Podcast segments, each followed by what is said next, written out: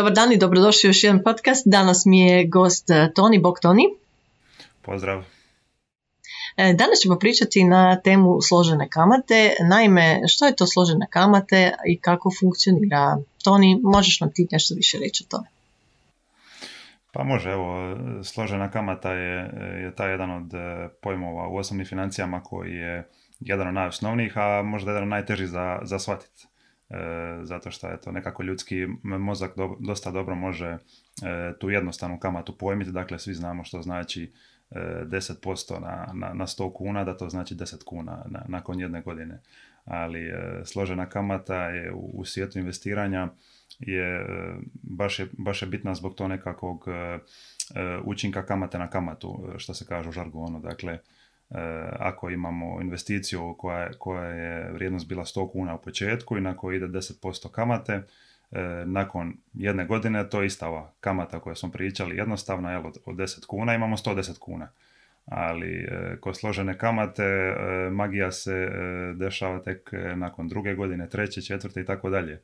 Znači baš ona svoj onaj pravi posao šta bi rekli ovaj Amerikanci heavy lifting znači odrađuju nakon 10, 15, 20 godina zato što moramo biti svjesni da na tih 110 kuna koje, koje imamo nakon prve godine, ako imamo opet prinos od recimo zbog jednostavnosti 10%, onda ide 10% i na početnih 100 kuna i na ovih 10 koje smo već zaradili.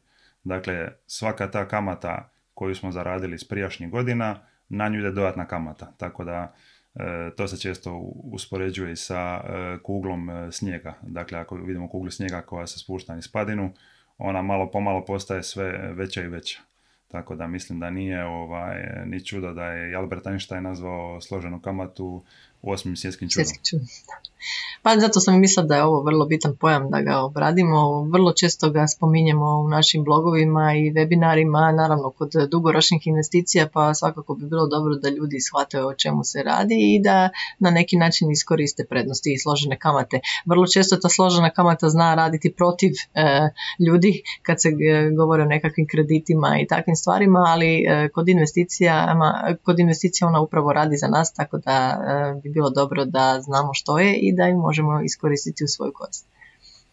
Pa definitivno, to što se spomenula, ona može biti dvosjekli mač, e, najviše se to vidi ovaj, kod e, kredita, e, dobro, stambeni krediti mogu biti i korisni instrument, ali evo konkretno potrošački krediti, minusi na kreditnim karticama i tako dalje, sa, sa tom negativnom kamatom, ovaj, što se kaže, sami sebi kopamo rupu ispod svojih nogu. Jel? Znači, e, ako, ako smo godinama u minusima po tim e, potrošačkim kreditima, kreditnim karticama, e, konstantno ta kamata radi protiv nas i Naravno da se tu radi o puno većim iznosima koje, nego koje možemo i realno ostvariti na tržištu, tako to, to zna biti po 8, 10, 12, 16%, dakle ljudi možda, možda ne shvaćaju koliki su to veliki iznosi jer imaju tu nekakvu svoju mjesečnu uplatu koja je njima ajmo reći, u tom trenutku prihvatljiva, ali ta složena kamata na, na dugi vremenski rok e, također može napraviti puno, puno više štete e,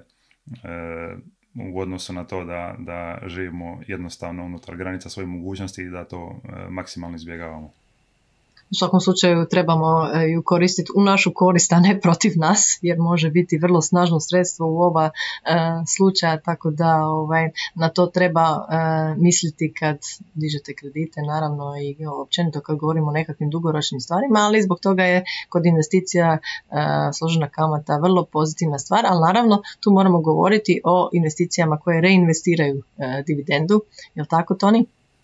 Tako je, definitivno. Zato smo, ovaj, već smo pričali nešto o ETF-ovima i posjeti akumulirajući ETF-ovi koji su za nas e, e, porezno optimalni, e, zato što dividendu reinvestiraju nazad u taj isti ETF. Dakle, ne moramo plaćati porez na tu dividendu, ali kao što si spomenuli, ima to i dvostruki efekt taj da nekako pojačavamo, ajmo reći, na, na neki način tu, tu složenu kamatu jer kupujemo sve više više udjela s vremenom koji nam daju e, još više dividende koja se dalje investira plus e, što nam ta investicija e, raste sama po sebi. tako da, da tu nekako tu moje složene kamate u tom slučaju maksimalno iskorištavamo.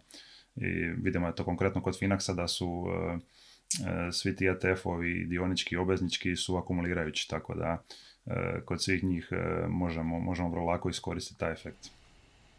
Oni su akumulirajući upravo iz e, tog razloga i iz razloga e, poreza, znači kako ne bi stvarali poreznu obvezu, budući da unutar dvije godine, znači ako držite investiciju duže od dvije godine niste e, obvezni plaćati porez na nju, a ukoliko ju dižete unutar dvije godine, onda će vam se stvoriti porezna obveza.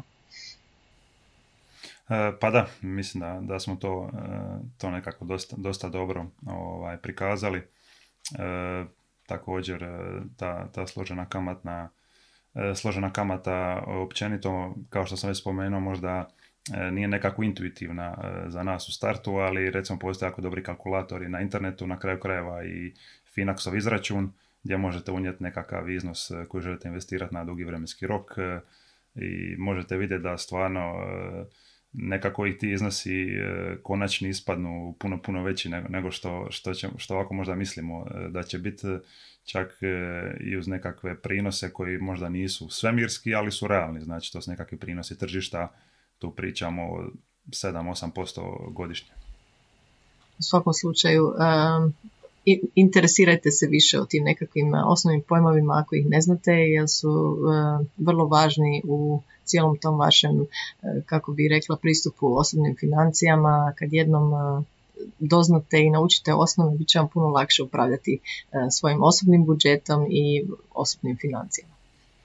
Definitivno, složna kamata je svakako jedno od, od najjačih oruđa koje možemo ovaj, koristiti u svijetu osobnih financija, investiranja pogotovo. Tako da, kao što smo je spomenuli, moramo je upregnuti da radi za nas, a ne protiv nas.